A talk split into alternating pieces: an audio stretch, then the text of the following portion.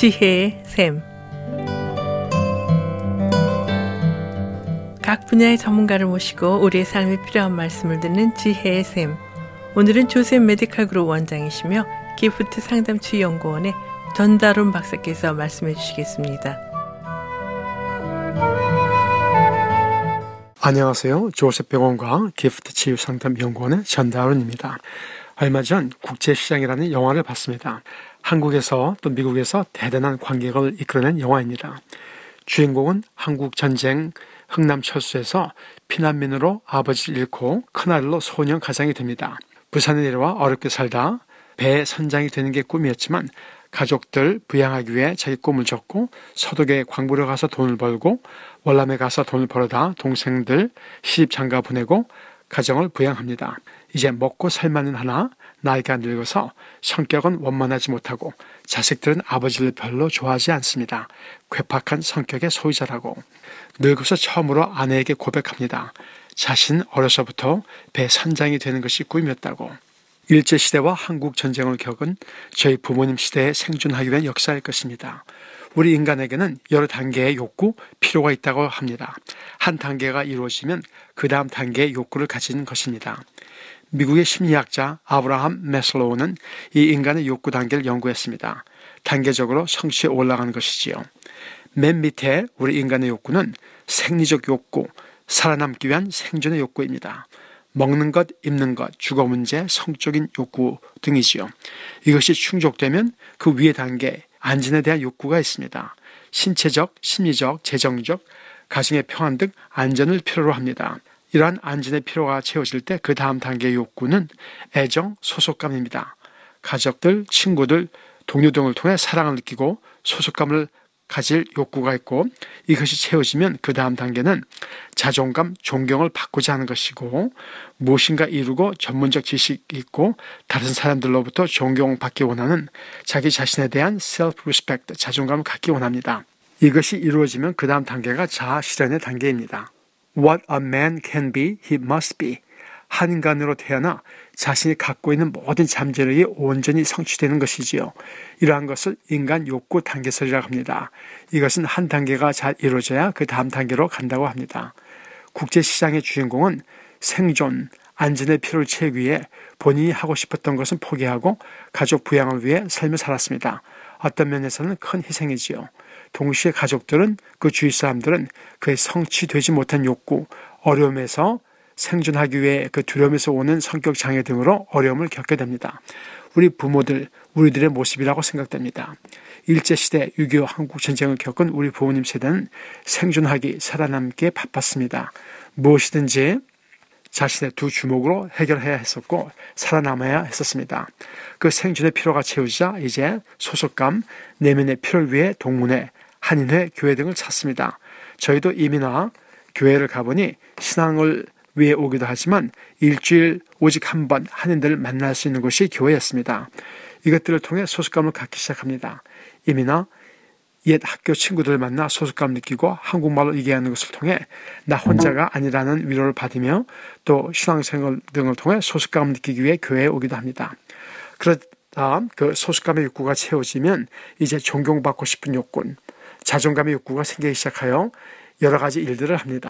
동문회 일, 한인회 일, 교회 일 등 좋은 동기에서 일을 하기도 하지만 좋은 일을 하다가 싸울 때가 많습니다. 회의하다 자신의 의견이 존중되지 않고 받아들여지지 않으면 화를 내고 내 의견을 반대하는 사람들을 그 의견뿐 아니라 그 사람 자체를 미워하게 되는 등 왜 우리가 좋은 동기, 좋은 일로 모였다 싸움을 하게 되고 갈라지게 될까요? 그 이면에는 좋은 일의 동기 중 나 자신의 존경받고 싶은 욕구가 있기 때문이 아닐까요? 일 자체 공동의 유익보다 내 자신의 필요, 존경받고 싶은 욕구가 먼저 앞설 때 화를 내고 싸우게 되지 않나요? 나의 존재 가치, 존경받는 것, 자존감의 근원이 하나님의 사랑받는 자라는 아이덴티티에서 오지 않고 다른 사람들이 나를 어떻게 생각하는가에서 올 때 우리는 우리의 의견이 받아들여지지 않을 때 화를 내고 싸우게 됩니다. 자존감은 내가 무엇인가 잘하기 때문에 자신을 갖고 무엇인가 성취를 하여 다른 사람들은 나를 존경함으로 생길 수도 있지만 이러한 자존감은 나보다 더 나은 사람, 더 예쁜 사람이 나타날 때, 또 내가 그 일을 더 할 수 없을 때 와르르 무너지게 됩니다. 참 자존감은 어디서 올까요? 참 자존감은 밖에서부터 다른 사람에게서부터 오는 것이 아니라 안에서부터 나오는 것이 아닐까요? 물론 나 자신이 똑똑하고 인격이 훌륭하고 어느 정도 삶의 도가 튀어서 인생 만사를 초월하고 만족할 수 있지만 나 자신이 내 모습을 볼 때 나만이 아는 수치감, 죄책감에서 누구도 자유롭지는 못할 것입니다. 참 자존감은 오직 내가 창조주 하나님의 사랑받는 자라는 데서 올 것입니다. 누가 뭐래도 하나님은 나를 보실 때 이는 내 사랑하는 자요 내가 저를 기뻐하니라 하는 하나님의 무조건적인 일방적인 사랑에서만 옵니다. 이러한 참 자존감이 있을 때 우리는 자아 실현을 할 수 있지요. 자아 실현이란 한 인간이 자기가 갖고 있는 모든 잠재력이 온전히 실현되고 자신의 삶에서 인생의 의미를 찾는 것입니다. 사람마다 이 모습이 다르게 나타날 수 있죠. 어떤 사람은 예술을 통해, 글을 통해서, 어떤 사람은 스포츠를 통해, 어떤 사람은 직장에서, 어떤 사람은 가정에서, 부모로서 등등. 이 자아 실현은 우리가 어떤 시점에 도달하는 것이 아니라 계속해서 이루어 나가는 것이라고 합니다.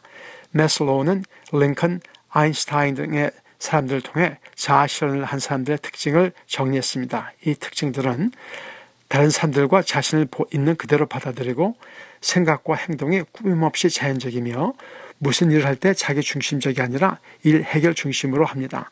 또 유머 감각이 뛰어나고 삶을 객관적으로 바라보며 매우 창조적이고 전통이나 문화에 매여 있지 않고 민주적인 생각을 갖고 있으며 인류 전체의 복지에 대한 관심이 있고 삶의 일상적인 일에서도 매우 감사히 여깁니다.